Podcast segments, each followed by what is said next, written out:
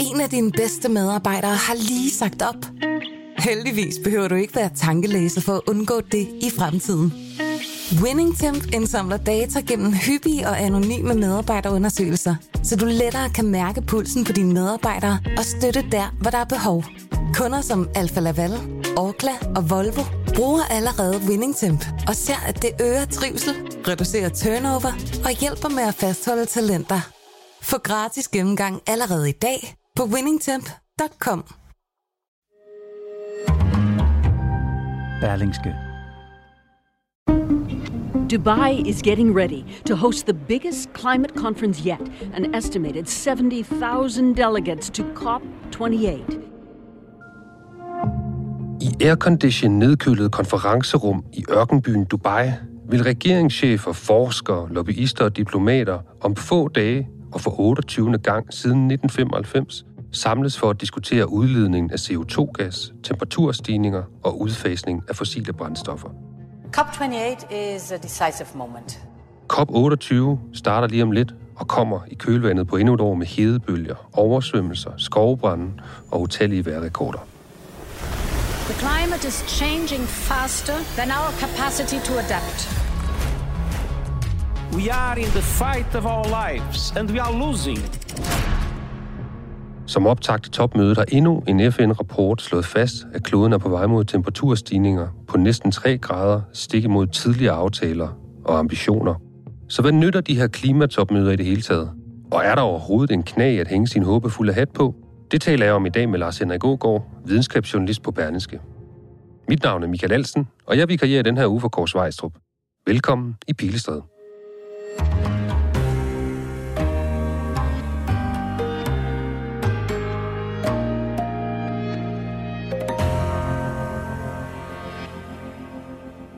Lars Henrik, jeg har sådan en idé om, at det her det godt kunne blive en af de mere dystre episoder, øh, fordi vi skal jo tale om klima og klimatopmøde, så jeg tænkte faktisk, at det måske kunne være meget fedt at starte et mere positivt sted, og mere præcis faktisk i det østlige Aalborg. Og her der holder cementfabrikken Aalborg Portland til, og vi ved jo, at det er sådan en af Danmarks den allerstørste udleder herhjemme. De præsenterede mandag et nyt øh, forsøgsanlæg Virksomheden Aalborg Portland indviger i dag et nyt anlæg, der skal indfange CO2 og dermed reducere virksomhedens udledning. Kan du prøve at forklare, hvad det forsøgsanlæg gik ud på? Jo, men det er et carbon capture and storage anlæg, altså et anlæg til fangst og lagring af CO2. Og problemet er jo med cementproduktion. Aalborg Portland er jo Danmarks største sådan on-land CO2-udleder. Jeg tror, det er omkring 4 procent af, af Danmarks samlede CO2-udledninger, som de står for som enkelt virksomhed. CO2-fangst kan ske ved, at man så at sige støvsuger og filtrerer en stor mængde CO2 hos for eksempel et kraftværk eller store CO2-udledere som Aalborg Portland. Så derfor giver det virkelig, virkelig god mening at forsøge, også for at komme i vores øh, 70% klimamål, altså vi skal reducere vores øh, CO2-udledninger med 70% i 2030 i forhold til 1990, ikke? og der giver det rigtig god mening at forsøge at fange noget af den her CO2 og lagre den. Luften presses sammen og transporteres til en havn.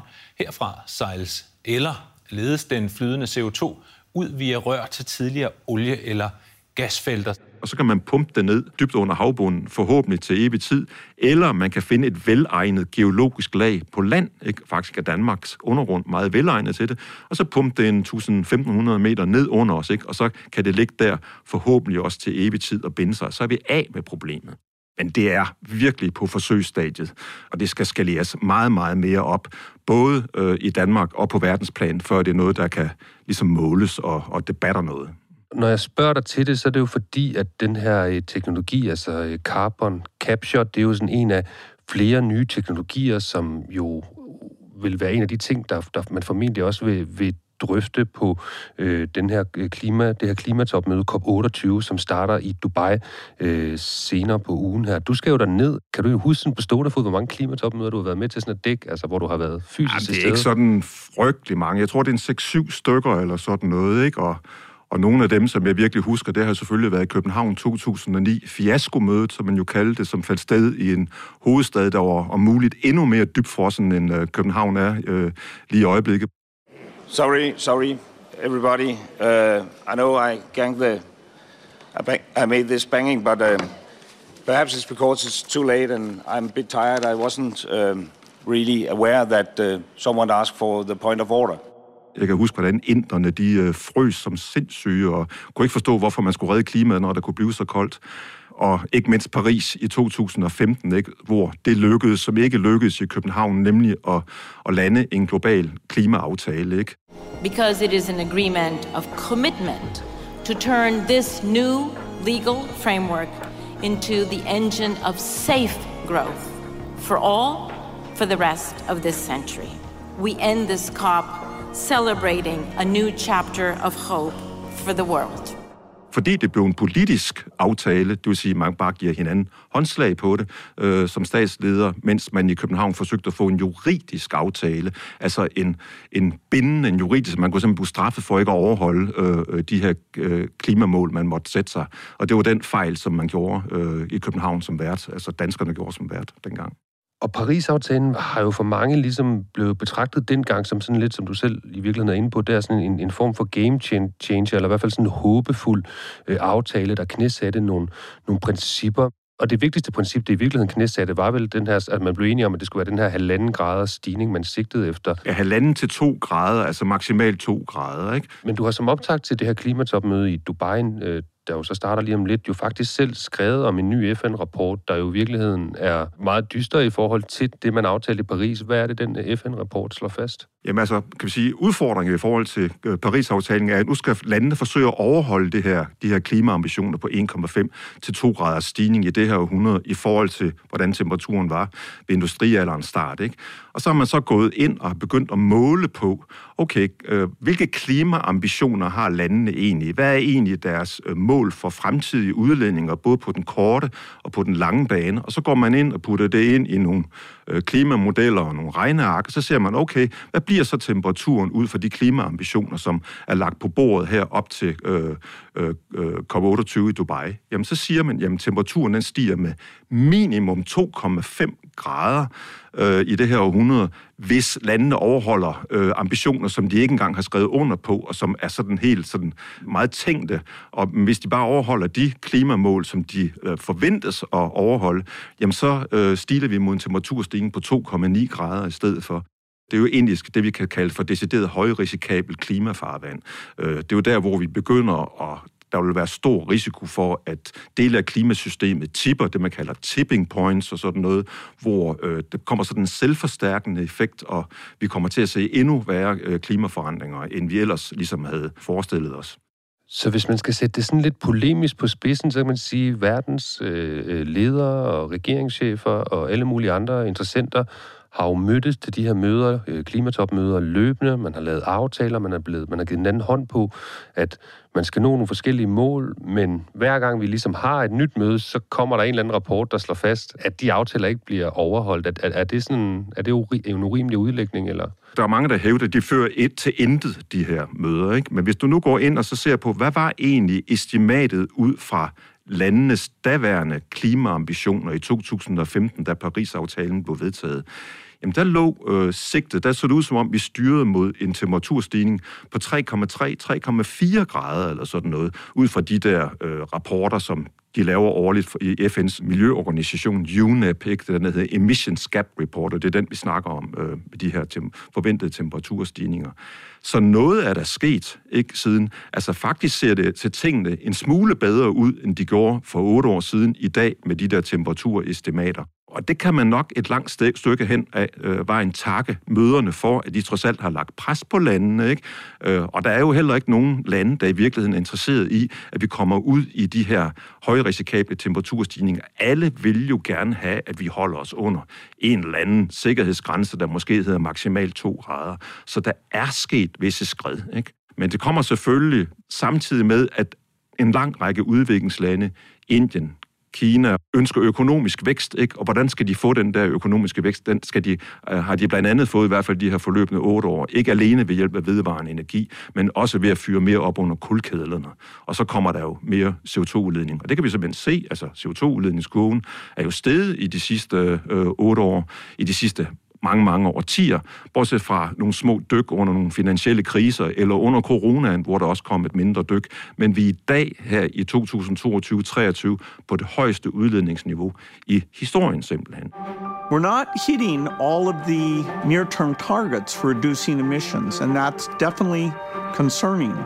But what I see with innovators all over the world working on all the different sources of emissions is that they've got solutions that will let us bring emissions down dramatically.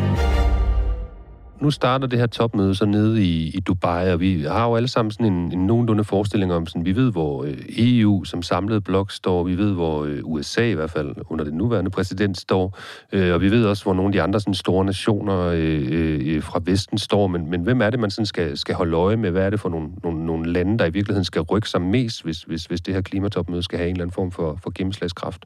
Det er jo de store spillere, ikke? Det er jo øh, Kina, det er USA. USA står for de største udledninger historisk set, og næststørst udledninger aktuelt, men faktisk kun halvt så meget, som Kina står for aktuelt. Altså næsten en tredjedel, 29, måske op mod 30 procent af alle de årlige udledninger i dag, de kommer fra kinesisk jord. Ikke? Man skal selvfølgelig ikke glemme, at de er 1,4 milliarder mennesker. Vi skal ikke glemme, at de har meget, meget tung industri, at de eksporterer store mængder varer, som vi køber af dem. Ikke? Nu er de begyndt at producere enorme mængder biler, for eksempel. Og klimaaftrykket fra produktionen af det, det skal øh, er lægges i Kina, kan man sige. Så det kommer til at lægges i deres CO2-regnskab, og ikke i vores CO2-regnskab, selvom det er os, der køber bilerne i vid udstrækning, for eksempel. Ikke? Du har jo som sagt dækket nogle, nogle topmøder efterhånden, og det har jo sådan lidt sin egen sådan dramaturgi, sådan et topmøde. Altså det løber jo for det første over flere uger, øh, og kommer sådan lidt i etapper. Jeg ved jo, du sådan selv flyver der ned i, i næste uge, men, men kan du prøve at forklare, hvordan starter det, og, og, og hvordan udvikler sådan et topmøde sig sådan typisk? Jamen altså, i det her tilfælde, så starter det jo med det er jo et decideret topmøde, og topmødedelen er jo kun de første par dage, fordi der, ryger, der, kommer, der flyver der jo en lang række stats- og regeringschefer ind, dog ikke Xi Jinping fra Kina, og dog ikke Joe Biden fra USA. De glemmer ved deres fravær. Ikke? Men for eksempel Europa kommer jo, altså øh, Sunak fra Storbritannien, ikke, og von Leyen, ikke, EU-præsidenten, ikke, og, og vi stiller med en helt kæmpe fra Danmarks side øh, øh delegation af højprofilerede folk, ikke, altså Mette, Mette Frederiksen i front, og Lars Ågård, øh, klimaministeren, og ikke mindst øh, Lars Løkke Rasmussen, øh, vores udenrigsminister, de kommer der ned alle fire. Ja, så kommer der jo sådan nogle øh, celebrities, der kommer øh, paven, og der kommer kong Charles, vi skal huske, han ikke hedder prins Charles længere. Just as we stand together against military aggression, so must we strive together to protect the world from our most existential challenge of all, that of global warming, climate change, and the catastrophic destruction of nature. de skal jo sådan ligesom sætte det hele det her in motion, ikke? sætte det hele det her i gang, ikke? og de kommer nok også med nogle penge øh, fra EU's side, der vil man komme med nogle penge helt sikkert, ikke? som skal ligesom mildne øh, øh, skal vi sige, forhandlingsviljen ikke, hos øh, mange af udviklingslandene, som siger, I gør jo ikke noget, ikke? I gør for lidt i Vesten med hensyn til, I giver for lidt til os, det er os, der får alle klimaskaderne og så videre, mens I øh, skovler penge ind og så videre, så I skal give os noget mere for de klimaskader, I selv har forvoldt. Hvis de kommer med nogle større beløb, så kan det mildne, skal vi sige, forhandlingstonen i de kommende dage. Efter et par dage, så drager det hjem, og så øh, går der ellers en masse øh, øh, småforhandlinger i gang. Og det har sådan nogle forskellige spor, det her øh, øh klimatopmøde, for man sidder jo ikke bare og diskuterer øh, øh den helt store diskussion om, hvor meget øh, temperaturstigning man kan acceptere. Altså, det er jo sådan ja, knyttet ned til sådan nogle lidt øh, mindre spor. Hvad kunne de spor gå ud på? Altså det absolut vigtigste spor, der kommer til at køre på det her, øh, på den her kop, som alle vil holde, holde øje med, det er det, der hedder Global Stocktake. Altså for første gang i, øh, i, i de her FN-klimakonferencers historie, ikke, så skal der være sådan en, en Global Stocktake. Det vil sige, at man, man, man laver en status af, hvor står landene egentlig med hensyn til deres klimaambitioner er det nok i forhold til at overholde Paris-aftalen? Det er første gang, man måler på, øh, sådan officielt i FN-systemet. Det andet, det er jo bare sådan nogle videnskabelige rapporter, vi snakker om. Men nu bliver de simpelthen målt og vejet på landene, om de overholder de her klimaambitioner. Det er den Global Stocktake, en statusopdatering. Øh, der kommer Dan Jørgensen til at spille en ret central rolle, peger alt på. COP28 needs to deliver on uh, the global stock take. That is, we need to conclude on where we are and where we need to go. Han er ved at være sådan en ret erfaren international klimadiplomat, ikke? Og den noget kontroversielle præsident for koppen, Sultan al-Jaber, som er øh, ikke bare olieminister i Emiraterne, i Dubai, i det her olieland, men også er CEO for Emiraternes og verdens 12. største olieselskab. ADNOC hedder det. And in the spotlight, this man, Sultan Al Jaber, the CEO of an oil company trying to rally the world around the climate crisis. As president of this year's COP, he's the face of the United Arab Emirates green persuasion.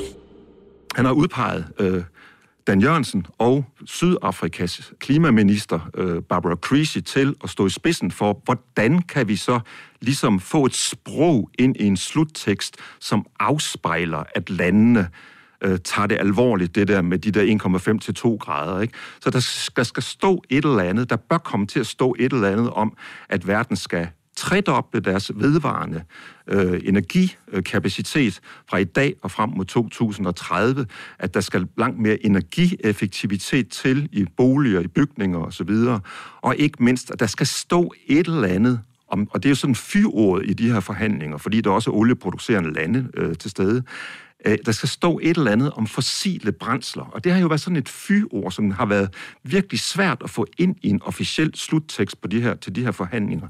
Og et eller andet med bør der stå faktisk, altså det er jo ligesom det, Dan Jørgensen øh, håber på, og som man fra mange progressive sider også håber på, for eksempel EU, at der skal øh, stå noget om udfasning af fossile brændsler, fordi det er jo simpelthen hovedårsagen til hele misæren. Altså 80 procent af, 70-80 øh, procent af alle drivhusgasudledninger overhovedet, det stammer fra afbrænding af kul, olie og gas, altså fossile brændsler. Og det er dem, vi skal af med på en eller anden måde. Så udfasning på et eller andet tidspunkt, det bør der stå noget om, set fra Dan Jørgensens fra EU's side osv. Men det er ikke sikkert, det kan lade sig gøre. Så måske kommer der i stedet til at stå noget om nedskalering af øh, af, af fossile brændsler, øh, og at vi kun skal udfase den form for øh, fossile brændsler, som vi ikke kan svække ved at indfange den. Vi startede med at snakke om Aalborg Portland, og grunden til, at vi ligesom brugte det eksempel, var jo, at, at, at den her carbon capture-teknologi øh, er jo en af, af flere nye teknologier. Er det, er det det, vi ligesom skal, skal, skal håbe på, at, at det er nye teknologier mere, end det er hvad skal man sige, at, at, udlede mindre CO2-gas, der skal redde os? Altså det vigtigste lige nu, det er at få mere gang i klassisk vedvarende energi, grøn energi fra sol og fra vind. De fossile øh, virksomheder, de fossile nationer, de sætter virkelig, virkelig meget lid til, at de kan blive ved med at udlede, måske brænde kul af og øh, brænde gas og, og, og olie af, så længe de bare kan sige, jamen så skal vi nok gøre noget for at indfange den her CO2. Og det er jo her, den her CCS-teknologi, Carbon Capture and Storage, fangst og lagring af CO2, kommer ind. Problemet er jo bare her, at det er en enorm umoden teknologi, at det koster os penge at udvikle alt det her, og det er slet ikke op i en skala, der batter noget som helst på verdensplan. Men vi skal jo rent faktisk ikke, ifølge alle klimamodeller, nå en situation, hvor verden ingenting udleder overhovedet af drivhusgasser. 2050-2070, så bør verden være i zero ikke, på det her udledningsområde. Derefter bør vi faktisk have minusudledninger. Altså vi skal optage mere CO2, end vi som verdenssamfund udleder. For ellers så er vi, undskyld udtrykket, fucked, kan man sige, ikke, øh, i klimamæssigt set. Life on Earth. A unique ecosystem of people, plants and animals. A fragile planet with an uncertain future that demands change. It's time for action. Join us at COP28.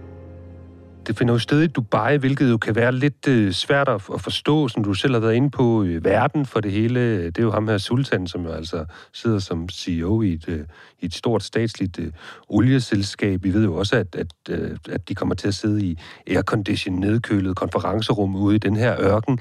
Øh, for udstående er det lidt svært at forstå, hvorfor pokker et, øh, et klimatopmøde skal, skal finde sted i, i en by som Dubai. Er der, er der nogen sådan dybere mening med det? Jamen altså, det, det er jo en vigtig spiller på verdensplan, Emiraterne, ikke? Altså, øh, øh, det er et sted, som hvor russere, israelere, amerikanere, araber osv., de faktisk kan mødes. Øh, der, så det er jo det her et af verdens største expat-steder, ikke? Øh, øh, hvor de mødes. I alt for som, det handler om penge der. Ikke? Ikke? Og så det, det er ligesom det, der er religionen, ikke? snarere end det er øh, hvor, den kultur eller den religiøse baggrund, man har. Så de har jo vist sig sådan at være ret effektive til at øh, føre folk, forskellige nationer sammen. Ikke?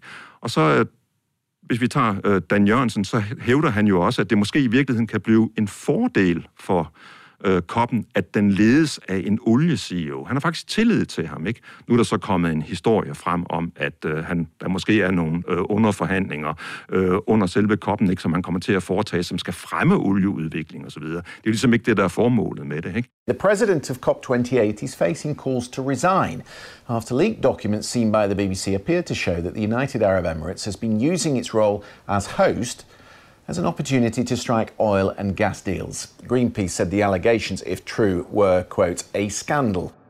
Men ikke desto mindre har han, er det, er det jo måske netop en mand, det, kan man jo, det argument kan man jo godt forstå et eller andet sted, ikke? Øh, med det god vilje i hvert fald, at det kan godt være sådan en mand med stærke, stærke forbindelser ind i olieindustrien øh, øh, og de her magtfulde interesser på, den her fossil, på det her fossile område, på den arabiske halvø, også andre steder i verden, ikke? der ligesom kan, kan, kan skrue lidt ned på nogle af de der øh, fossile knapper. Øh, I virkeligheden kan få nogle af de der andre øh, øh, lande, Saudi-Arabien for eksempel, til at forstå, vi er altså nødt til at gå, det er en anden fremtid, vi er nødt til at, at kigge ind i. Men selvfølgelig, han har også stærke, stærke økonomiske interesser, og Emiraterne var jo aldrig blevet det land, og det der, og Dubai var aldrig blevet den der skyskraber, metropol, glasmetropol, superrige bystat, eller hvad vi skal kalde det, uden at der var tilflyttet det, det land enorme mængder fossile milliarder, ikke, til at de kunne bruge investeringer. Men det er sådan set ikke det, de lever af i dag, kan man sige. Ikke?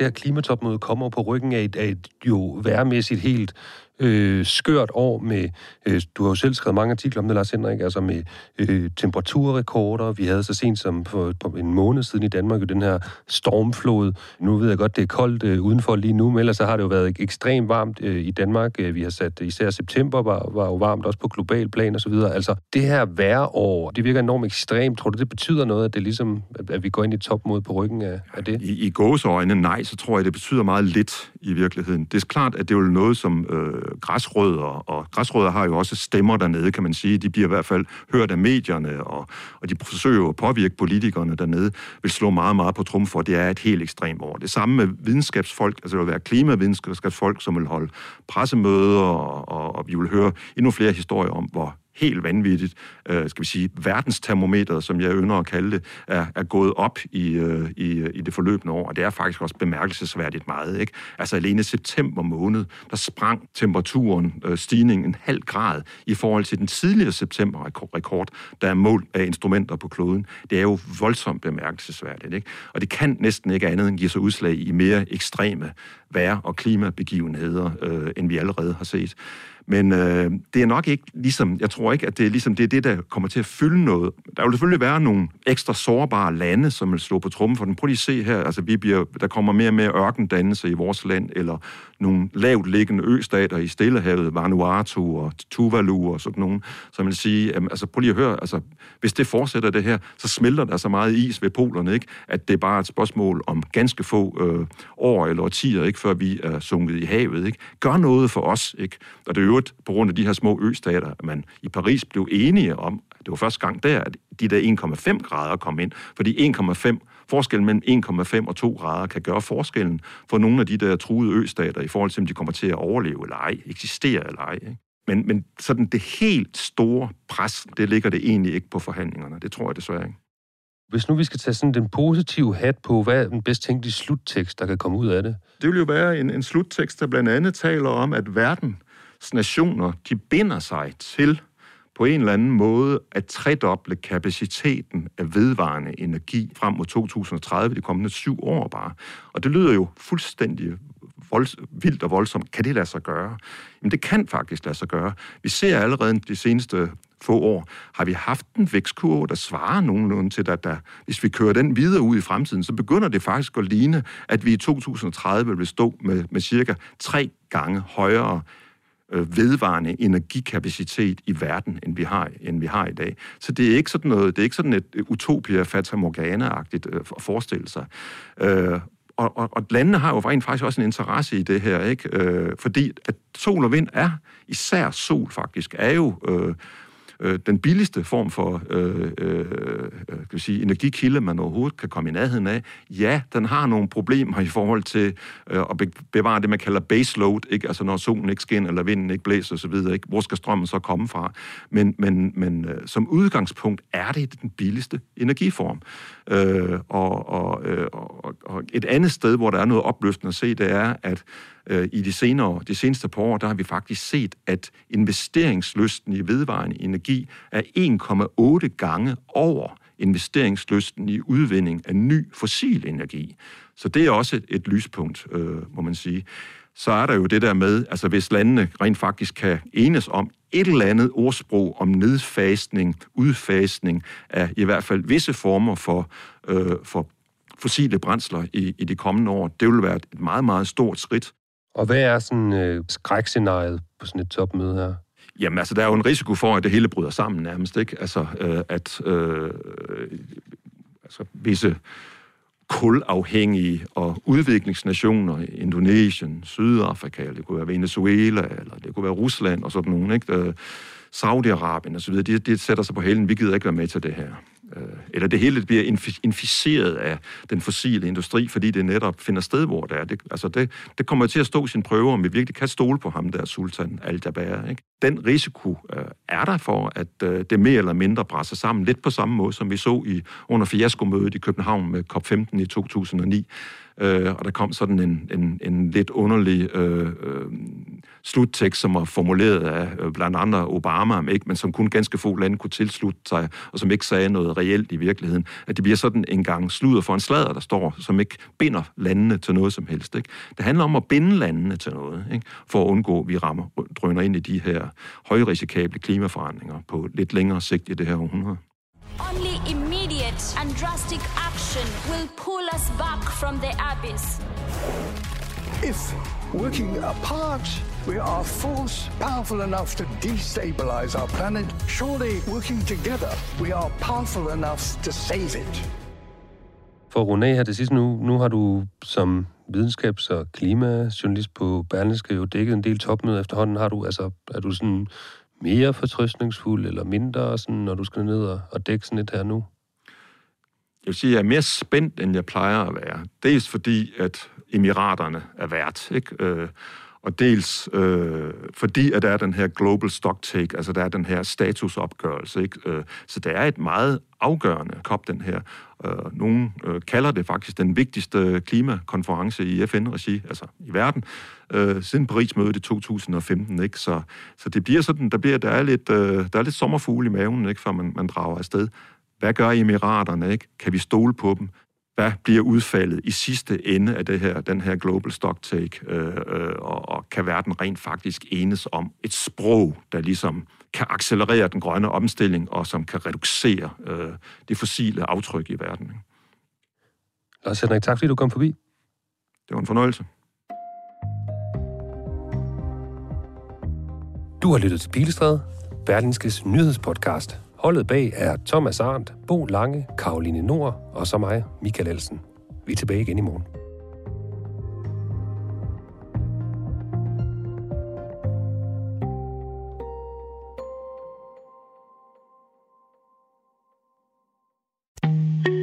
En af dine bedste medarbejdere har lige sagt op. Heldigvis behøver du ikke være tankelæser for at undgå det i fremtiden. WinningTemp indsamler data gennem hyppige og anonyme medarbejderundersøgelser, så du lettere kan mærke pulsen på dine medarbejdere og støtte der, hvor der er behov. Kunder som Alfa Laval, Orkla og Volvo bruger allerede WinningTemp og ser, at det øger trivsel, reducerer turnover og hjælper med at fastholde talenter. Få gratis gennemgang allerede i dag på winningtemp.com.